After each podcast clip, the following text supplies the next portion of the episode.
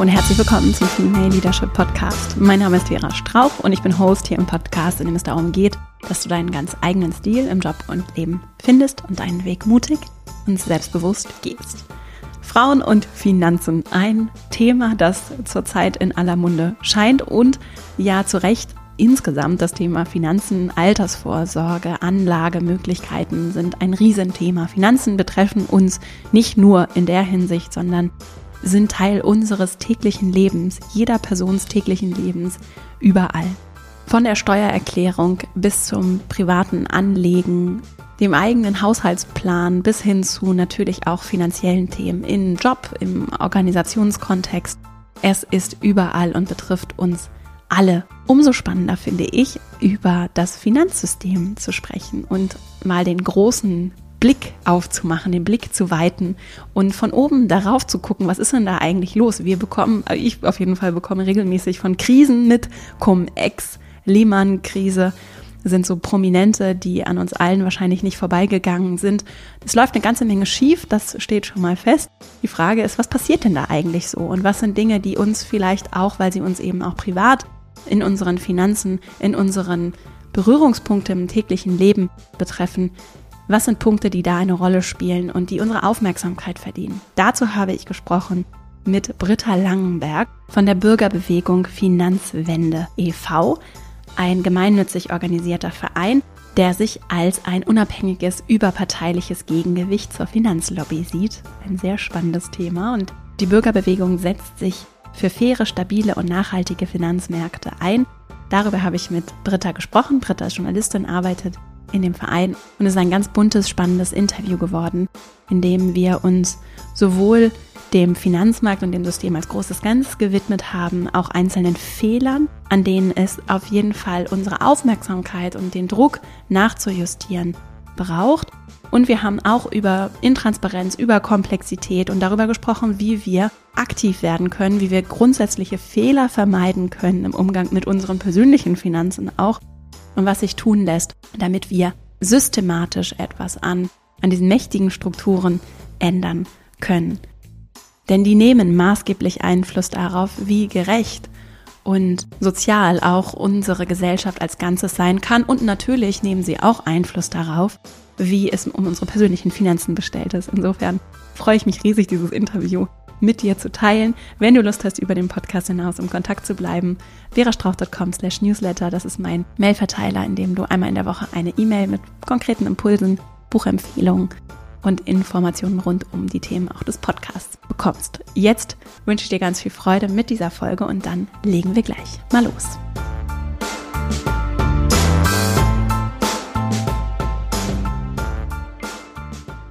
Heute zu Gast im Podcast ist Britta Langenberg. Wir sprechen über das Finanzsystem. Ein großer Begriff, ein großes Thema und ich freue mich riesig mit dir, das ein bisschen zu entmystifizieren. Und schön, dass du da bist. Herzlich willkommen im Podcast, liebe Britta. Ja, hallo Vera. Schönen Gruß aus Berlin. Du arbeitest bei der Bürgerbewegung Finanzwende.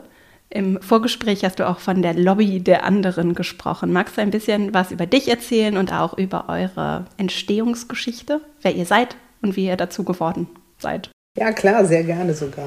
Also ich bin eigentlich Wirtschaftsjournalistin und bin zur Bürgerbewegung Finanzwende dann gewechselt vor gut 3 Jahren und freue mich seither, in diesem kleinen Start-up dieser beginnenden Bürgerbewegung sozusagen mit dabei zu sein. Und wir kümmern uns tatsächlich um die Finanzmärkte. Die Gründung des Vereins war im Juli 2018 in Berlin.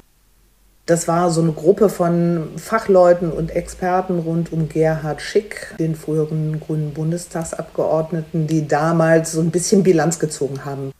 Juli 2018 zur Erinnerung war ja so 10 Jahre nach Lehman und die Bilanz war so ein bisschen ernüchternd, die da gezogen haben und haben gesagt, jetzt ist das alles 10 Jahre her, der Ausbruch der Finanzkrise und irgendwie ist die Krise aber überhaupt nicht überwunden, sondern sie verlagert sich eigentlich immer mehr ins private Leben, in die privaten Wohnzimmer. Sie nimmt kein Ende. Und das hat sich ja seither auch so ein bisschen weitergeführt. Es gab den Wirecard-Skandal, werden alle von gehört haben. Es gab die Corona-Krise, werden alle von gehört haben. Es gibt den Anlagenotstand, es gibt die Klimakrise. Also Krisen ohne Ende. Und eine Folge von diesen Dauerkrisen ist natürlich so ein verbreitetes Unbehagen einfach bei den Menschen. Und das ist so ein bisschen das, wo wir ansetzen und wo wir zum Mitmachen einladen wollen und sagen, Leute, das ist der Punkt, an dem man dann auch was tun muss.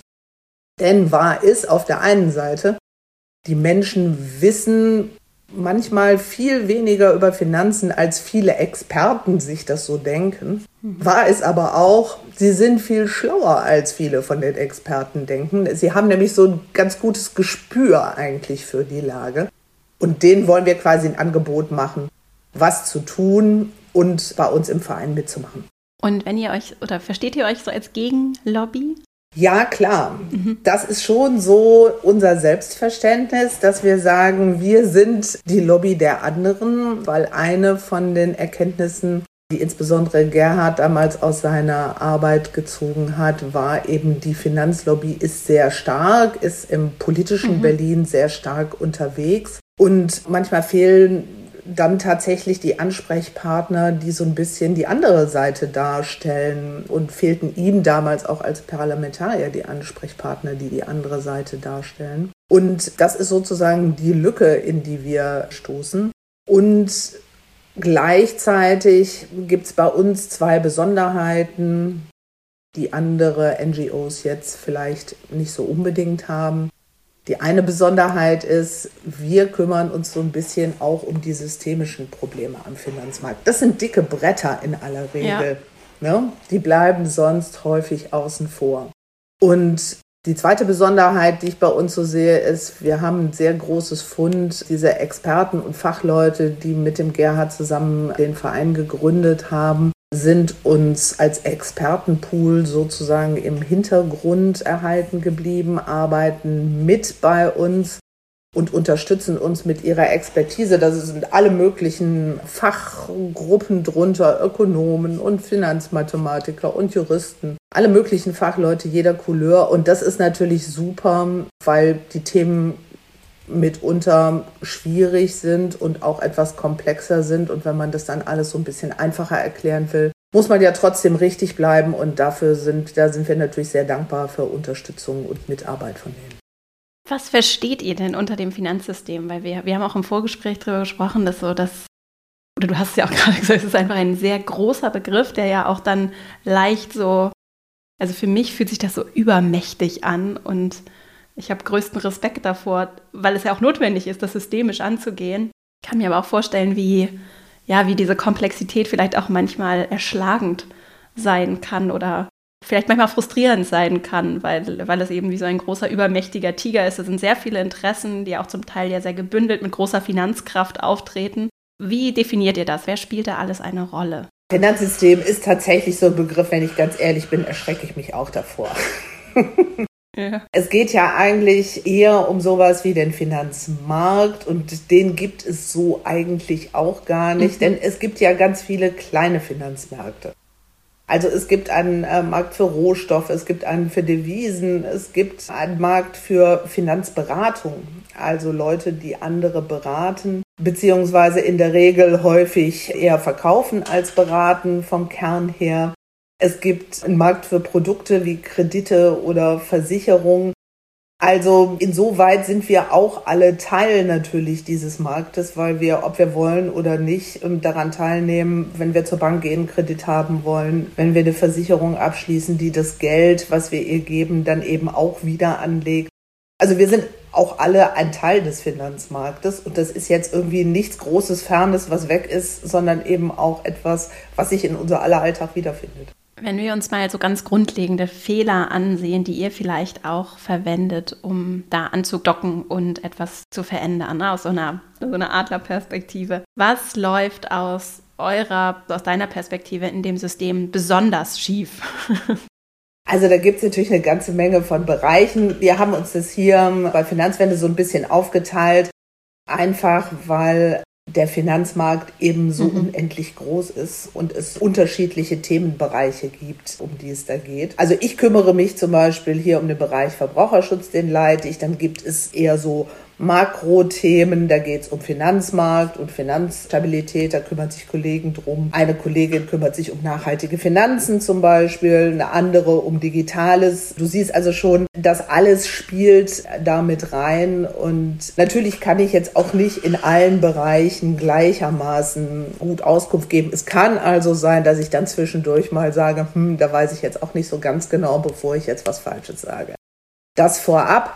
Aber einer von den großen Punkten, wo wir sagen, da ist was komisch, ist, dass wir die These haben, dass die Finanzmärkte inzwischen, ich sag mal, gewissermaßen so ein Eigenleben führen. Die haben sich an manchen Punkten von der Realwirtschaft, also vom Bäcker an der Ecke, vom Mittelständler in Süddeutschland, so ein bisschen abgekoppelt.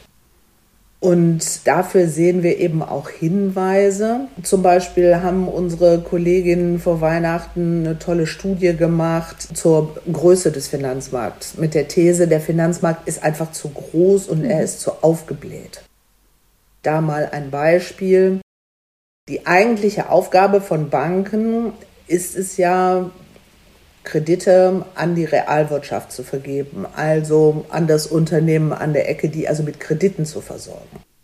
Aber tatsächlich ist das so, dass es in Europa nur noch knapp 30% des Geschäftes ist, gemessen an der Bilanzsumme. Also das ist der kleinere Teil des Geschäfts inzwischen.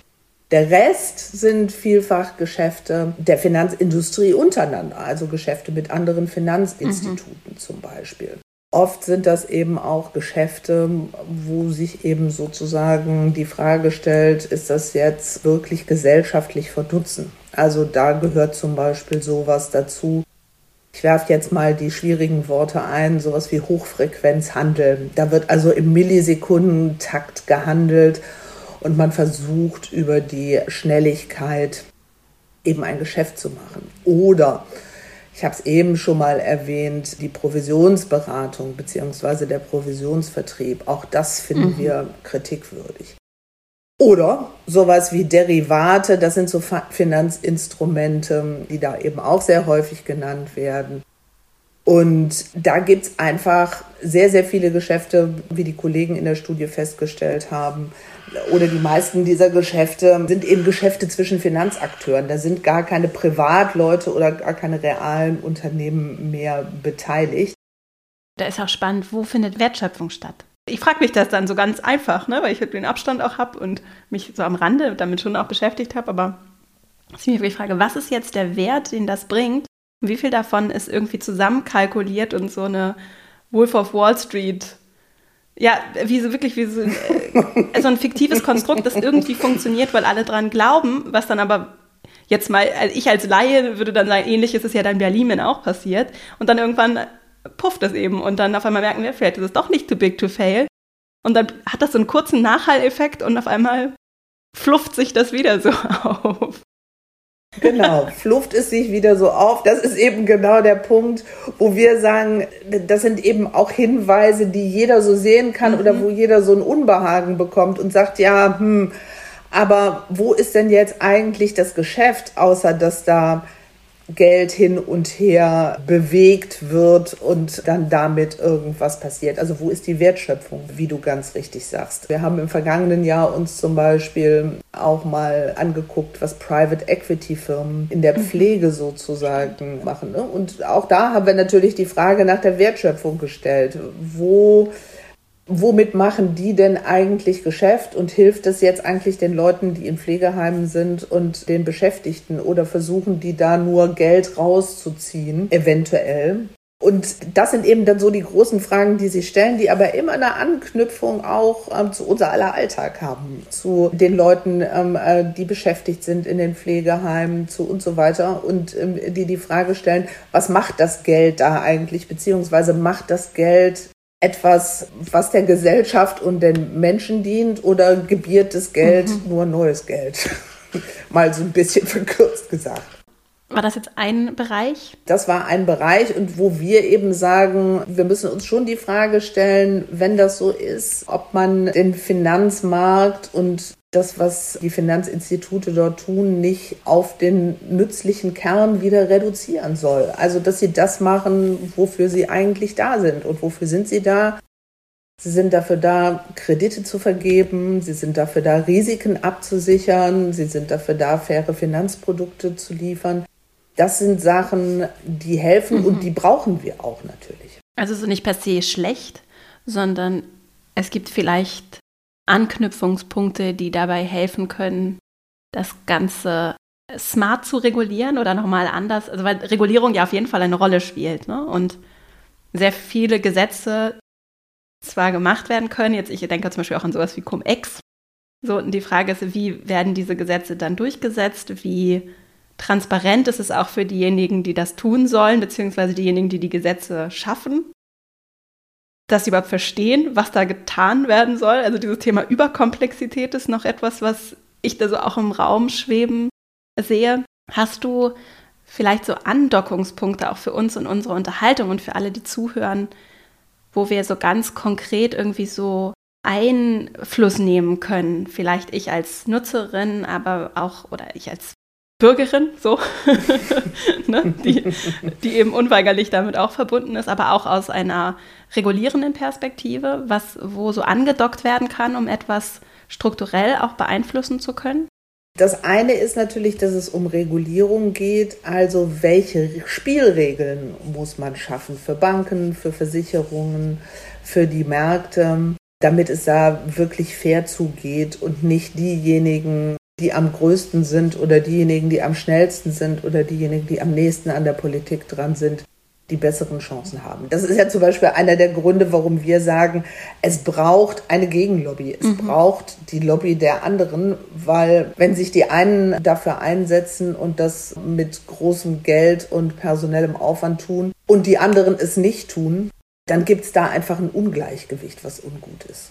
Und das ist schon mal einer von den Punkten, wo natürlich jeder was tun kann. Einfach indem er sich überhaupt mal interessiert und informiert darüber, wie sich das Finanzsystem auch für ihn auswirkt. Und das können ja auch kleine Stellschrauben sein. Das kann zum Beispiel sowas sein wie die Riester-Rente. Also zu sagen, ist die Riester-Rente, die ich habe, jetzt eigentlich gut? Bringt die was? Funktioniert die?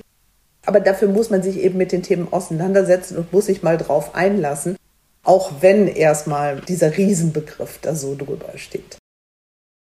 Das ist sicherlich was alle machen können, das Thema nicht einfach den anderen überlassen. Das ist, glaube ich, ganz wichtig. Sondern sich da auch ein bisschen drauf einlassen einfach. Einer von den Auslösern, die Finanzkrise hatte, waren ja relativ komplizierte Verbriefungen, wo am Ende keiner mehr wusste, welche Häuser in welcher Straße eigentlich da drin sind, weil die Banken und die Finanzindustrie das so zusammengestellt hatte, dass am Ende keiner mehr wirklich wusste, was da jetzt drin steckt.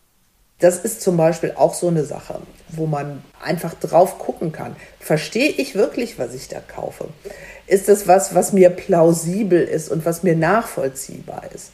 Oder ist das was, wo ich dann einfach ehrlicherweise sagen muss, ich habe es nicht verstanden, erklär es mir einfach nochmal. Ja. Also auch einzuräumen, wenn man was nicht versteht und zu sagen, es hilft aber alles nichts, wenn ich da mein Geld reinstecken will und soll, dann würde ich schon gerne verstanden haben, was ich da tue.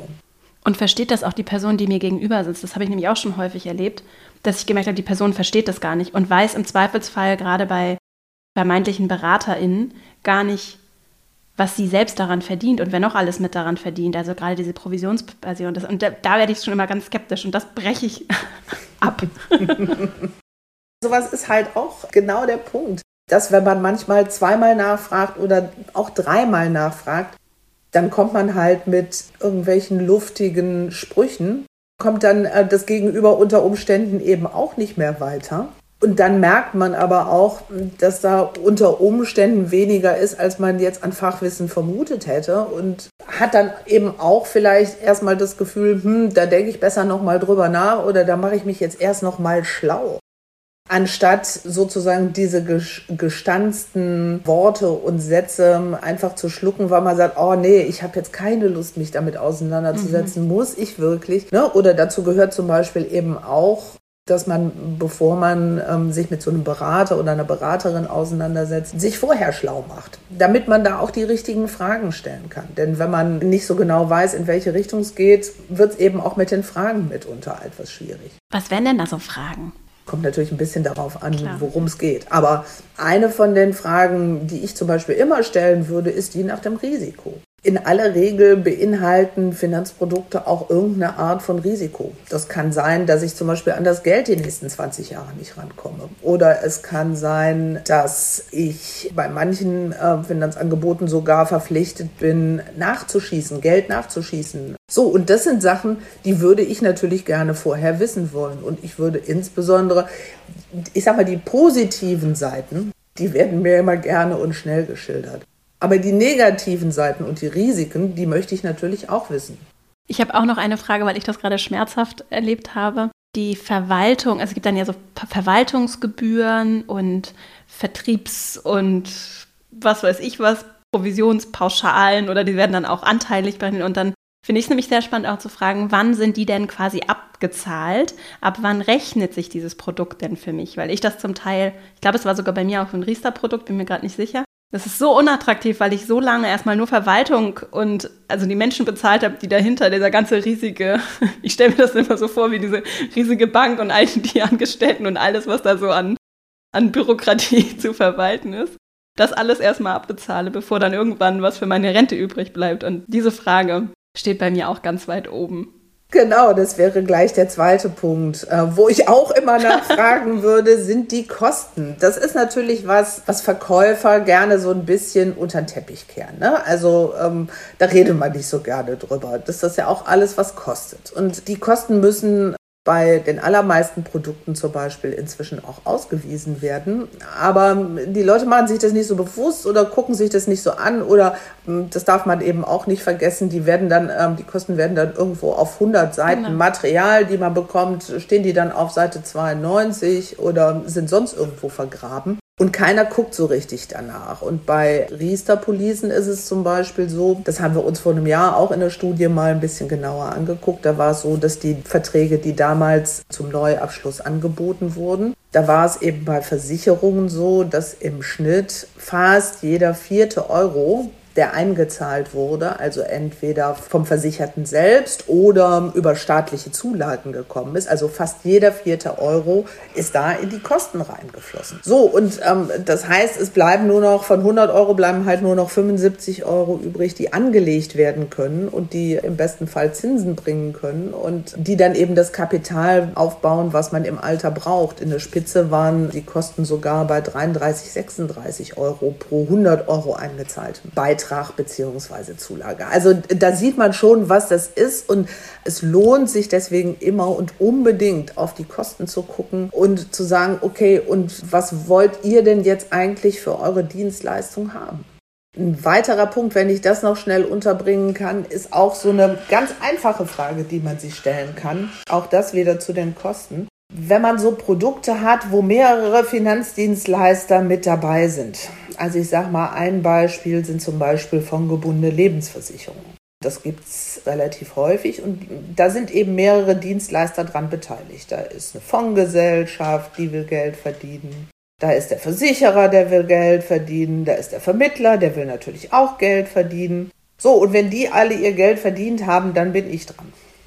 Weil die Gebühren eingerechnet sind in die Policen. Die sieht man jetzt häufig nicht so aufs allererste. So, aber deswegen ist die Frage, wie viel geht denn da ab, bevor es dann überhaupt mal um meine Altersvorsorge geht, unheimlich wichtig. Ich habe bei der Verbraucherzentrale mal so ein Seminar gemacht. Und was ich mir damals auch nicht bewusst gemacht habe, ist, dass die Auszahlung durchaus auch versteuerungsrelevant sein kann. Und dass das zum Teil auch so schön gerechnet wird und ich Sachen steuerfrei einzahlen oder erstmal nicht versteuern muss. Und dann, wenn ich zum Beispiel eine Rente ausgezahlt bekomme, es durchaus sein kann, dass ich die dann wiederum auch versteuern muss, richtig? Und dass das auch eine wichtige Frage ist, die durchaus auch mal nicht erwähnt wird. Ja, ganz genau. Also das ist ein Schock, den viele Leute bekommen, die dann eben in Rente gehen und die das nicht richtig realisiert haben, dass der Staat die Beiträge zwar steuerfrei stellt in der Phase, wo eingezahlt wird, dass er aber getreu dem Motto fördern und fordern zu Rentenbeginn ankommt und sagt so, und jetzt hätte ich aber gerne.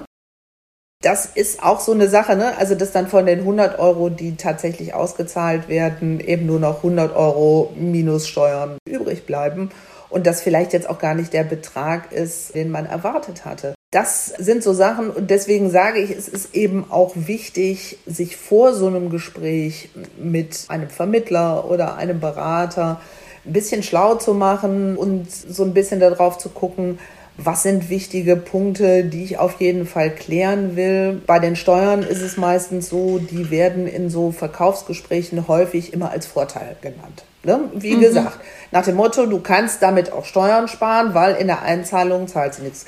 Klammer auf, dass später dann auch Steuern fällig werden, ist eine andere Sache oder wird irgendwo so in einem Nebensatz, dass man das gar nicht so richtig realisiert. Und wir merken das häufig auch bei Leuten, die bei uns anrufen, die dann total entsetzt sind und sagen, ja, aber jetzt auf einmal soll ich Steuern zahlen, das habe ich damals gar nicht registriert oder ich muss Krankenversicherungsbeiträge zahlen. Zum Beispiel bei einer betrieblichen Altersversorgung, das war mir auch überhaupt nicht klar. Also das sind so Punkte, über die man sich vorher am besten schon mal so ein bisschen schlau macht und die man dann ganz konkret ansprechen kann. Hast du Empfehlungen, wo ich mich aufschlauen kann am besten? Also Verbraucherschutz zum Beispiel fand ich super. Du bist ja die Verbraucherschutzexpertin. Die Verbraucherzentralen sind zum Beispiel gute Adressen.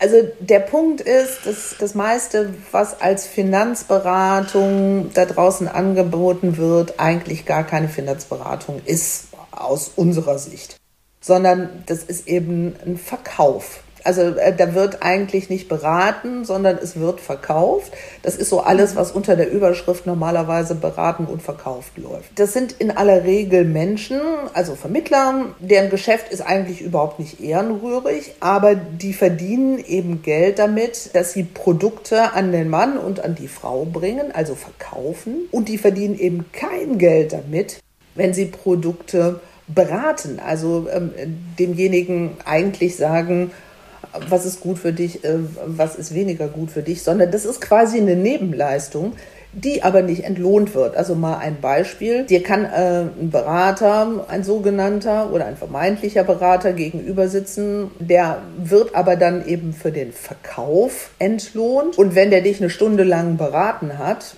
weißt du hinterher vielleicht sehr gut, was für dich in Frage käme. Aber wenn er dir nichts verkauft hat, verdient er auch kein Geld.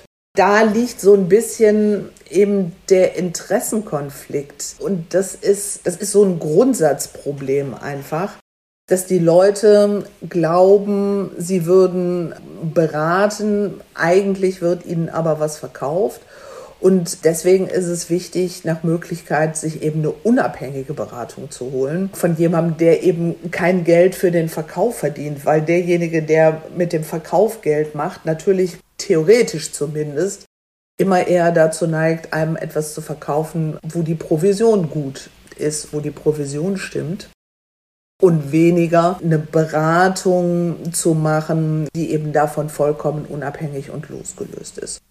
Dazu gehören zum Beispiel die Verbraucherzentralen, da kann man hingehen, da muss man auch Geld für die Beratung bezahlen. Das ist aber grundsätzlich so eine Sache, die eben unheimlich wichtig ist. Wer möchte, dass er wirklich unabhängig beraten wird, muss eben unter Umständen auch mal Geld dafür auf den Tisch legen, dass er ordentlich beraten wird, weil die Leute müssen natürlich auch von irgendwas leben. Aber dafür kann er auch sicher sein, dass es eben in seinem Interesse wirklich rein ist und nicht noch womöglich ein anderes Interesse dahinter steht bei dem, was am Ende bei der Beratung rauskommt. Das ist schon wichtig. Und wenn ich mich vor Gesprächen einfach nur so aufschlauen möchte, dann gibt es ja bestimmt auch Online-Ressourcen neben eurer Website.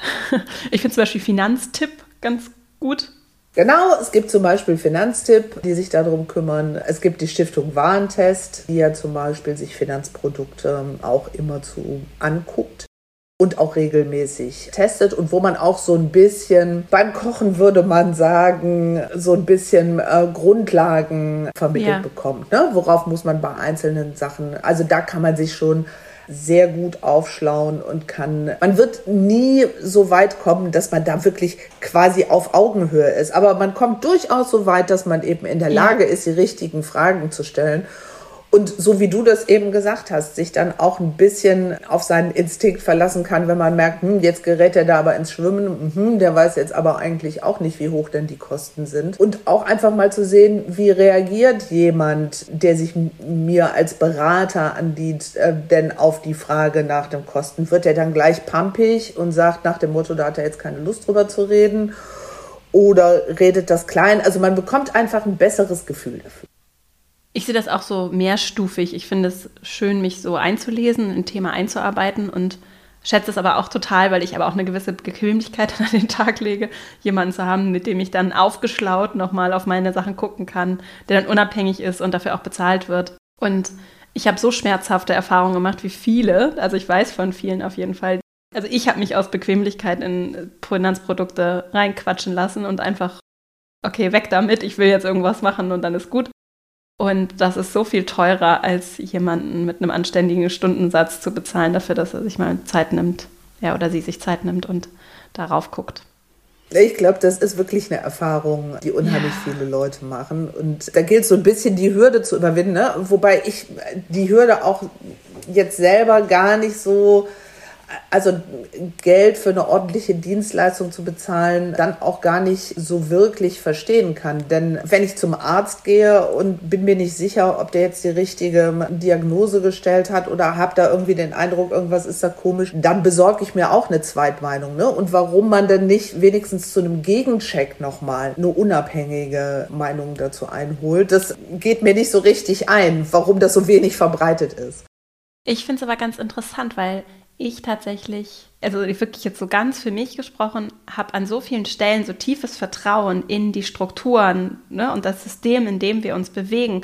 Ich gehe zum Arzt, zur Ärztin, halt meine Karte dahin und es wird bezahlt. Ich kann kostenfrei in die Uni gehen. Das ist in anderen Ländern ja auch anders. Na, ich lebe hier in diesem privilegierten, sicheren Land und ich finde es so eine große Diskrepanz dann wiederum, was den Standard angeht, wenn es um das Thema Finanzen, auch private Vorsorge geht, ne? Dass ich zum Teil, ich weiß gar nicht, wie ich es formulieren soll, aber ich kann es so gar nicht, ich hätte eigentlich, würde eigentlich was anderes erwarten, dass das anders reguliert ist und dass es vielleicht auch da eine andere Grundversorgung gibt irgendwie, so, ne? Die bereitgestellt wird, die seriös bereitgestellt wird, dass sowas gar nicht möglich sein kann. Also ich finde, ich habe nämlich einen unabhängigen Finanzberater und der erzählte das beim Kennenlernen. Ich weiß nicht die genaue Zahl, aber ich glaube, er meinte irgendwas, es gibt irgendwie 60 Menschen wie ihn in Deutschland oder so. Das konnte ich auf jeden Fall überhaupt nicht glauben, weil es so unfassbar wenig unabhängige Finanzberater waren, dass ich es nicht glauben konnte. Und ich da gemerkt habe, es gibt einfach eine große Diskrepanz und deswegen kann ich schon verstehen, dass da so ein natürliches Vertrauen vielleicht auch ist in ja auch nette Menschen, die dann für so große... in dieser Maschinerie drinstecken, ne? Und in der Maschinerie, die ja sonst eigentlich gar nicht so sehr unserem Arbeitsmarkt auch entspricht, dass ich nämlich provisionsbasiert meinen Lebensunterhalt finanziere in einem System, in dem sonst alles sozialversicherungspflichtige Beschäftigung, ob ich zu hingehe oder nicht, ob ich was verkaufe oder nicht, ich werde immer bezahlt, zahle in meine Kasse ein und alles, ne? Das ist ja so ein großer Baustein des Systems, in dem wir uns bewegen. Und da herrscht so eine komplett andere Parallelwelt, fast schon so ein Universum. Was für mich als Verbraucherin auch überraschend ist, wenn ich es nicht zufällig mitbekomme und entdeckt hätte. Ne? Das ist eben so ein Punkt, den viele auch gar nicht wissen, dass eben die Vermittler da draußen, die Versicherungen verkaufen, die Kredite verkaufen, dass das eben Leute sind, die in aller Regel bei Versicherungen jedenfalls als selbstständige Handelsvertreter unterwegs sind. Also die sind eben auch gar nicht bei den Versicherungsgesellschaften angestellt. Mhm. Sondern die arbeiten als Selbstständige quasi für Versicherungsgesellschaften in aller Regel. Und die müssen eben sehen, dass sie auf ihr Geld kommen. Und über dieses Provisionssystem steuern die Unternehmen natürlich eben auch so ein bisschen, was die verkaufen. Weil bei Produkten, die verkauft werden sollen, kann man ja zum Beispiel auch die Provisionen erhöhen. Und dann kriegt die Oma den Bausparvertrag. Wenn es ganz schlecht läuft oder eben das Lehman-Zertifikat, um bei der Lehman-Oma zu bleiben. Das ist sowohl bei Banken und auch Versicherungen so. Und dazu gehört dann eben zum Teil, dass eben auch Produkte mit fragwürdigem Nutzen teilweise dann eben verkauft werden. Also viele Leute, die zum Beispiel mal ein Darlehen bei einer Bank aufgenommen haben, denen wird dann eine sogenannte Restschuldversicherung mitverkauft, damit, wenn sie arbeitslos werden oder sterben, dann jemand einspringt für die Schulden. Aber das sind eben auch so Geschäfte, die Menschen treffen, die sich halt in einer Notlage befinden. Zum Beispiel, weil sie einen Ratenkredit brauchen. Ne? Und viele von denen haben dann das Gefühl, dass der Bankmitarbeiter auf so einer Police besteht, obwohl die vielleicht eigentlich freiwillig ist. Aber ne, sie haben das Gefühl, sie müssen das jetzt abschließen, wenn sie den Kredit bekommen wollen. Den Kredit brauchen sie unbedingt. Und am Ende stecken dann gigantische Kosten drin. Also ich habe im letzten Jahr zum Beispiel einen Fall hier von einem Herrn gehabt, der in die private Insolvenz musste. Der hatte anfänglich Dispo-Schulden von so roundabout 14.000 Euro. Und ist dann über verschiedene Schicksalsschläge in die Lage gekommen, dass er hinterher durch Umschuldung und so eine Versicherung und so weiter dann am Ende bei fast 33.000 Euro Schulden war. Und natürlich entsprechend lange gebraucht hat, bis er dann da auch wieder runter konnte. So, und das sind dann schon Sachen, wo man sagen muss, da hilft das Geschäft den Menschen nicht, sondern da wird halt Geschäft um des Geschäftes willen gemacht. Ne? Und das hat einen großen strukturellen Aspekt. Ne? Genau, weil solche Leute sind natürlich auch verwundbar. Ne? Wer in die Filiale kommt und einen Ratenkredit von der Bank haben will, ist schon eher etwas schüchterner als einer, der sagt, ich will jetzt hier 100.000 Euro anlegen oder 50.000. Ja. Ne? Der kommt da mit einem größeren Selbstbewusstsein und mit einer anderen Haltung häufig auch ein. Finde ich auch übrigens interessant, das Thema so Überziehungskredite. Wenn ich ein Konto habe und dann geht mein Konto so leicht auch vielleicht auch nur ins Minus, weil ich irgendwas nicht richtig umgeschichtet habe, dann weiß ich nicht, 12-13%. Ich finde es, dass das erlaubt ist, finde ich unfassbar. Also vor allem in Zeiten wie diesen im Moment. Ne? Also schon die normalen Dispo sind in der Größenordnung. Das ist jetzt noch nicht die Überziehung. Die Überziehung kostet dann unter Umständen eben auch nochmal extra.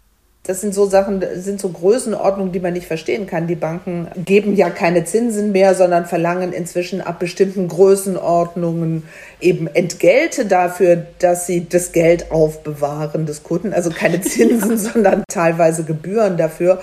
Und verlangen dann aber für einen Kredit eben teilweise deutlich über 10%.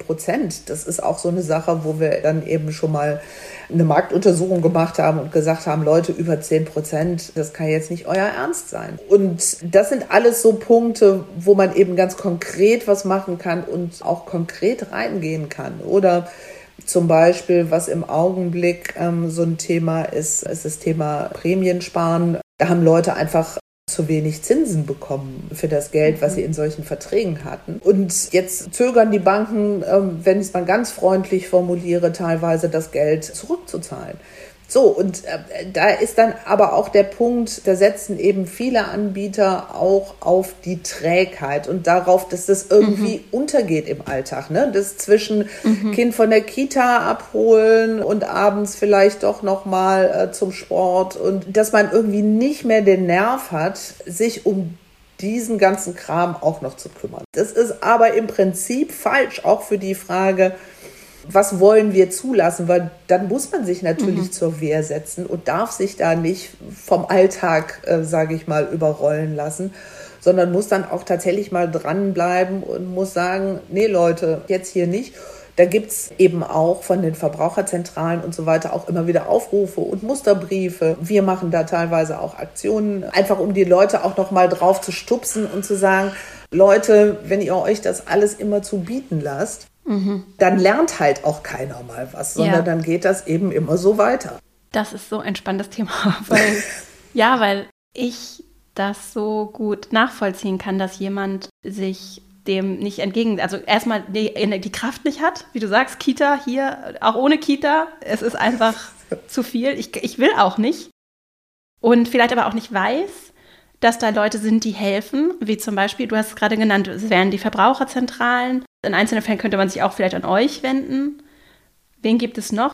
Also was wir machen, ist nicht so eine Art von individueller Beratung. Wir kaprizieren uns mehr darauf zu sagen, wir machen Aktionen, wir gucken uns natürlich unter, aber wir können und dürfen keine individuelle Beratung machen. Das kann aber die Verbraucherzentrale, ne? Da kann ich halt meinen Vertrag unter den Arm nehmen und kann da vorbeigehen und kann sagen, hier, guckt euch das mal an. Wir versuchen so ein bisschen Themen zu bündeln, wo eben ganz viele Leute von betroffen sind. Also zum Beispiel Prämien sparen oder zu hohe Dispozinsen oder die Riester-Rente, wo wir sagen, 20 Jahre hat es jetzt nicht geklappt mit der Riester-Rente. Ständig ist dran rumreformiert worden. Es bleibt einfach wegen der hohen Kosten zu wenig für die Altersvorsorge übrig. Und dann lasst uns doch jetzt einen Schlussstrich machen. Es geht ja auch darum, dass die jungen Leute, die jetzt anfangen, sich um ihre Altersvorsorge zu kümmern, dass die auch eine realistische Chance haben, am Ende da Geld beisammen zu haben, mit dem sie dann auch wirklich was anfangen können und nicht einen großen Teil eben für Spesen ausgeben müssen. Also seid ihr die größere strukturelle Dimension, und wenn ich aber jetzt ein Anliegen habe, weil zum Beispiel eine Bank sich nicht ordentlich verhält und wie vereinbart verhält,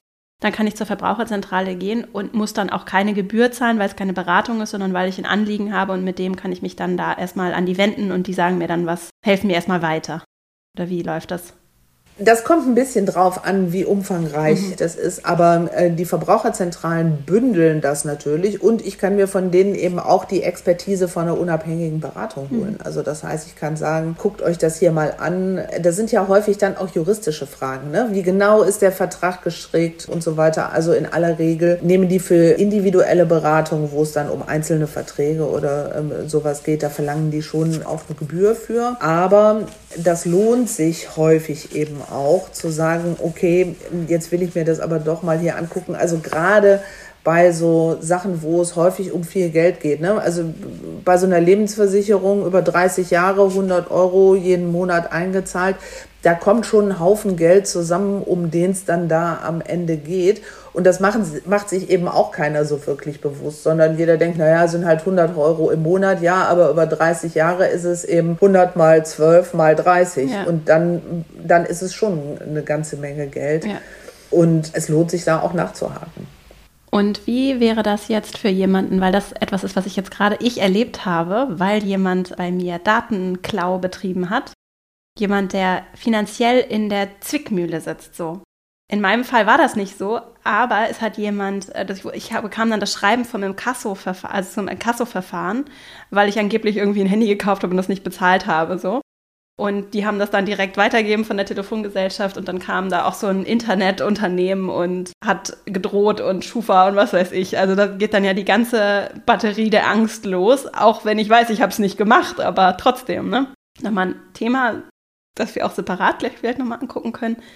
Wenn ich aber jemand bin, der sich das vielleicht auch gar nicht leisten kann und tief im Dispo steckt und die Bank verhält sich nicht ordentlich und ich bin so in der Zwickmühle und fühle mich vielleicht auch schlecht, das ist ja manchmal auch schambehaftet, ne?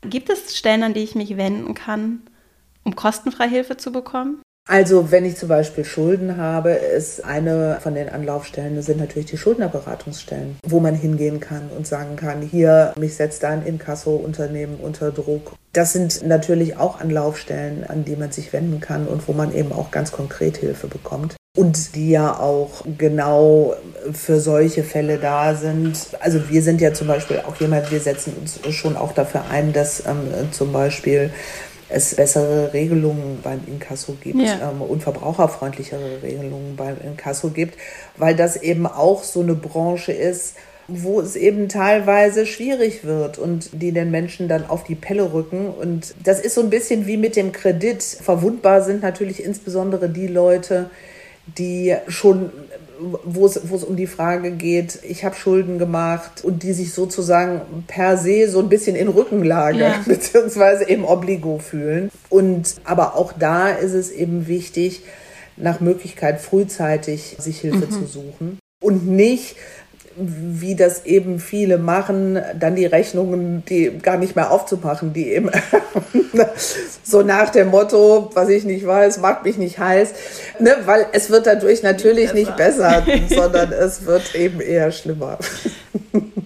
Also ich fand das so interessant, diesen Moment, ich habe diesen Brief aufgemacht und dann habe ich mich kurz gefragt, ob ich irgendwas vergessen habe. Kurz auch gezweifelt tatsächlich, weil da so, und ich habe es offensichtlich nicht gekauft, weil da so ein Druck aufgebaut worden ist und dann hieß es irgendwie, jetzt bezahlen Sie hier diese 150 €. Und nicht, dass es dann gelöst ist, aber dann ist das Problem, dann sagen wir der Schufa nicht Bescheid oder dann gibt es hier nicht irgendwie diese und jene Konsequenzen, dass ich kurz tatsächlich gezögert habe, ob ich es mache, einfach weil ich solche Angst hatte, dass ich irgendwas verkehrt mache. Und dann, das wollte ich jetzt nur noch mal so zum Abrunden für alle, die zuhören, ich habe dann auch direkt bei der Polizei angerufen und das geschildert und habe gefragt, was ich tun kann, habe online eine Anzeige eingereicht und habe dann mit diesem, versucht auch bei diesem digitalen, ich weiß gar nicht, was das für ein Unternehmen war, die kaufen dann so Schulden ab von Telefongesellschaften, habe die dann auch frontal mit E-Mails zugeballert und denen diese Anzeige rübergeschickt und einfach diesen Schriftverkehr eingeläutet. Und das war ein zäher Prozess, aber er hat sich auf jeden Fall ausgezahlt. Und ich habe auch der Polizei gesagt, dass ich das, wenn ich jetzt nicht die privilegierte weiße Akademikerin gewesen wäre, so, es gibt ja auch Menschen, so weiß ich nicht, sind in diesem Land gerade erst angekommen, wollen sich nicht zu Schulden kommen lassen, die bezahlen im Zweifelsfall, obwohl sie das Geld vielleicht nicht mal haben, irgendwelche Schulden von anderen Menschen. Und darauf basiert ja auch dieses betrügerische Modell, weil sie einfach nichts verkehrt machen möchten und weil sie vielleicht auch in diesen ganzen Text, wirklich so an Seiten von Text, auch gar nicht richtig verstehen, was eigentlich das Problem ist. Und ich finde das wirklich fahrlässig, das legal sein zu lassen. Also so, ich habe auch keine Lösung, aber ich musste das nochmal teilen, weil es mich wirklich richtig empört hat. Also was an dem Modell tatsächlich schwierig ist, ist eben die Frage, welche Gebühren dürfen dafür erhoben werden. Ne? Nicht, dass aus 5 €, die ich irgendjemandem schulde oder 10 €, die ich für eine Telefonrechnung habe, dann am Ende ein 3-stelliger Betrag oder sowas wird. Da gibt es jetzt erste leichte Verbesserungen in die Richtung. Aber das Grundproblem ist halt immer dasselbe. Ne? Also gerade wenn ich jetzt Schulden habe oder wenn ich ein schlechtes Gewissen habe, weil ich weiß, ich habe die Rechnung nicht bezahlen können und wie mache ich es denn jetzt? Dann ist eben natürlich meine Verwundbarkeit groß und mein Widerstand vielleicht geringer, als er sein sollte. Und das ist das, was ich eben so ein bisschen eben gesagt habe. Ganz häufig ist eben die Hauptlinie, sich wirklich auch zur Wehr zu setzen und nachzufragen und zu sagen, Leute, was wollt ihr denn da jetzt eigentlich von mir? Und warum und auf welcher Grundlage denn eigentlich? Und nicht zu sagen, naja, zahle ich jetzt und dann habe ich meine Ruhe, weil das natürlich dazu führt, dass sich solche Geschäftsmodelle dann am Ende eben leider auch lohnen. Also wir haben einen bunten Blumenstrauß an Themen behandelt, was ich sehr spannend finde. Es ist ja auch ein großes, komplexes Thema.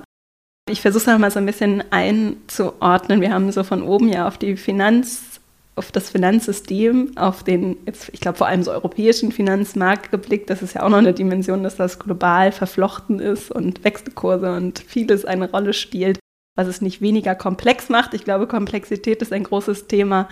Komplexität und Trägheit waren so zwei große Aspekte, die auch zu dieser Imbalance führen zwischen VerbraucherInnen, uns allen als BürgerInnen auch eines Staates. Und der Staat spielt ja auch eine große Rolle, auch darin, uns zu schützen und Strukturen zu schaffen, die uns dienen.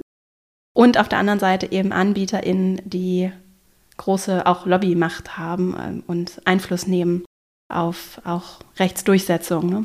Wobei ich eins noch gerne ergänzen würde, und das ist, es gibt natürlich auch ein Informationsgefälle. Ja.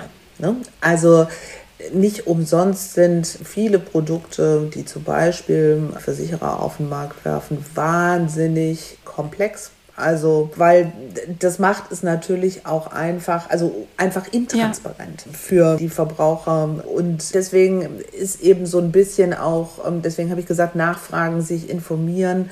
Denn wenn man das feststellt und am Ende führt es dazu, dass man gar nicht weiß, was man da kauft, das ist natürlich dann auch besonders schwierig. Und wir haben diese Intransparenz, die Trägheit, wir haben auch überkomplexe Produkte. Ich werde da sehr skeptisch. Ich finde, das ist auf jeden Fall was, was auf jeden Fall geändert gehört, wenn es zu kompliziert wird. Einfachheit. So, die Welt ist komplex genug in sich. Wir müssen nicht noch zusätzlich komplizierte Sachen erfinden, um uns schlau zu fühlen oder schlauer als andere. Oder es können auch schlaue Menschen komplizierte Dinge einfacher machen. Ich finde, das ist eine viel bessere Betätigung tatsächlich. Ganz genau. Je einfacher Produkte sind, umso besser sind sie verständlich und desto eher weiß man, was man will. Ich wundere mich so ein bisschen darüber, dass die Anbieter das noch nicht so wirklich als Wettbewerbsvorteil verstanden haben. Ja, wir haben gesprochen über Beratung. Zum einen Beratung, die provisionsbasiert ist. Das kann ein ganz großer Hebel sein, sich von unabhängigen BeraterInnen dabei begleiten zu lassen, vor allem wenn ich große, auch finanziell große Themen angehe und abschließe. Wir haben auch gesprochen über mich einfach grundsätzlich zu informieren, vielleicht sogar auch dem vorgelagert, mich zu informieren. Da gibt es gute Seiten im Netz, aber es gibt eben auch die Verbraucherzentralen, wo ich mich auch informieren kann. Ich zum Beispiel habe auch so ein Seminar besucht, das war auch nicht teuer, das hat wirklich 20 Euro gekostet oder so.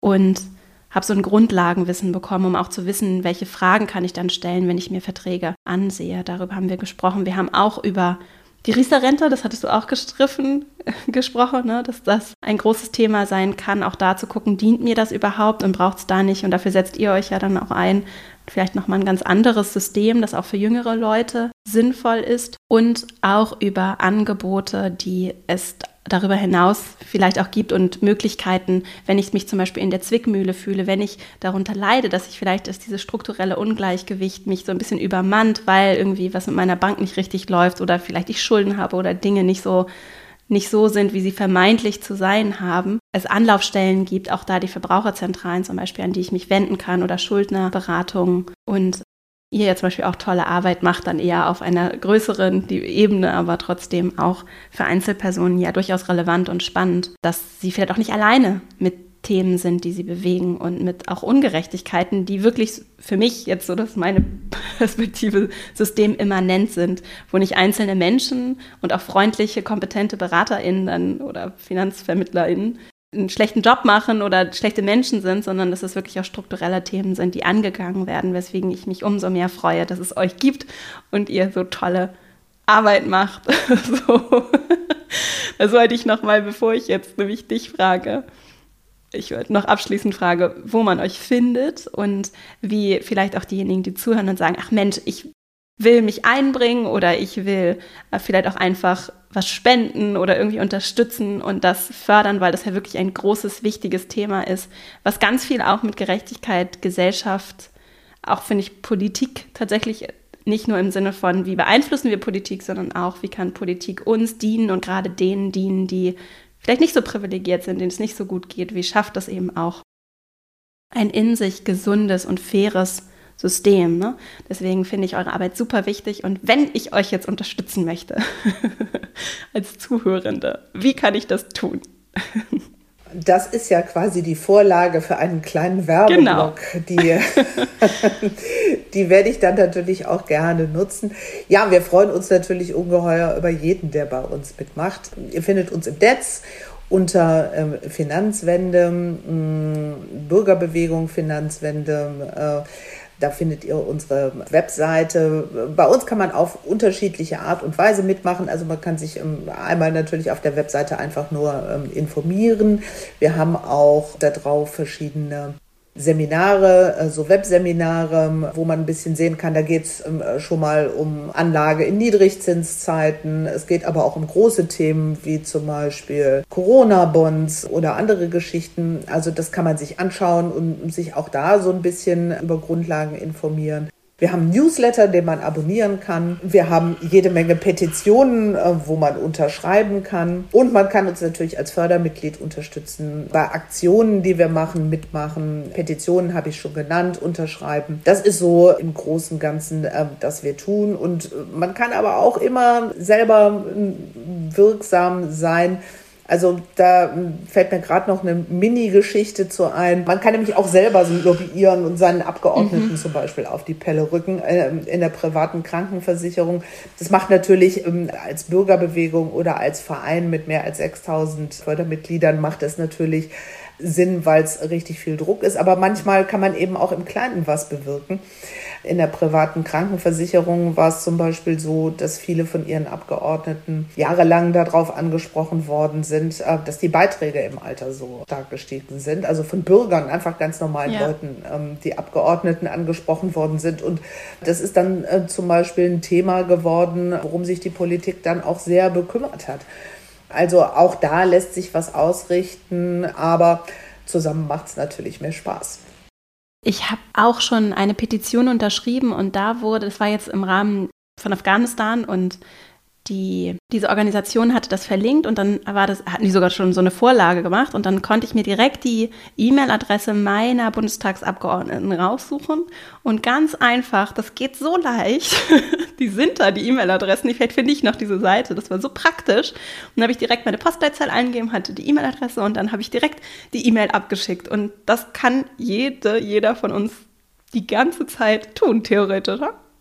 Genau, und wir haben sowas zum Beispiel auch auf der Webseite, dass man eben bestimmte Institutionen direkt anschreiben kann und sagen kann, damit bin ich jetzt aber nicht einverstanden, möchte gerne wissen zum Beispiel, dass mein Geld nachhaltig angelegt wird. Sowas machen wir auch. Im Internet sei Dank ist da ja inzwischen viel mehr möglich, als es das früher war. Und so kann man dann eben auch so ein bisschen mehr Druck machen, als es jetzt alleine der Fall ist. Und eben auch einen gewissen Kavum, sag ich mal, dahinter bringen, hinter solche Forderungen. Das ist ja auch immer wichtig.